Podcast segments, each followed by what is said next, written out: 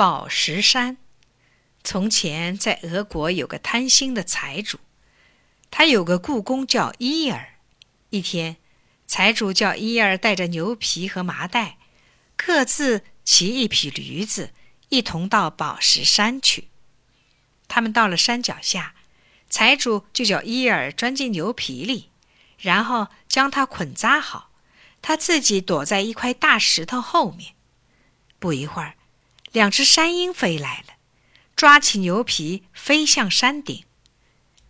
山鹰飞向山顶，用嘴和爪子扯开牛皮，发现是个活人，吓得抓起牛皮就飞走了。这时候，财主在山下大叫：“伊尔，快把脚下的宝石扔下来！”伊尔低头一看，地上堆满了各种各样的金银财宝。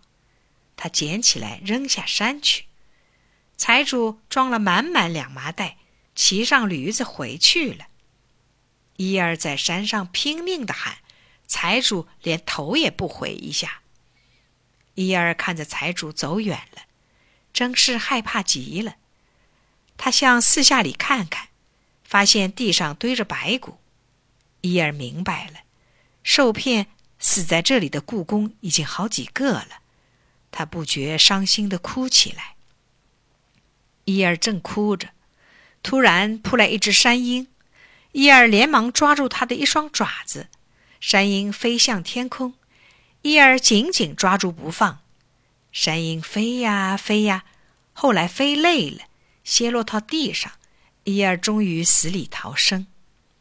过了一年，伊尔把头发和胡子留得长长的。没有人认得出他了，他又到那财主家找活干，财主也没有认出他来，又雇了他。一天，财主又让伊尔带着牛皮麻袋，骑着毛驴到宝石山去。到了山脚下，财主又叫伊尔钻进牛皮里，伊尔故意左钻右钻，总钻不进，要财主做样子给他看。财主骂了一声“笨蛋”，就做样子给伊尔看。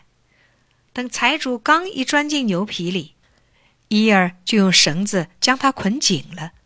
财主又叫又骂，伊尔躲在大石头后面不理他。不一会儿，两只山鹰飞来，把捆在牛皮里的财主抓上了山顶。山鹰扯开牛皮，见是活人，抓起牛皮飞走了。这时候，伊尔在山下大叫：“主人，你看看我是谁呀？”财主这才认出来，原来是伊尔。他在山顶上大喊：“告诉我，你是怎么下山的？”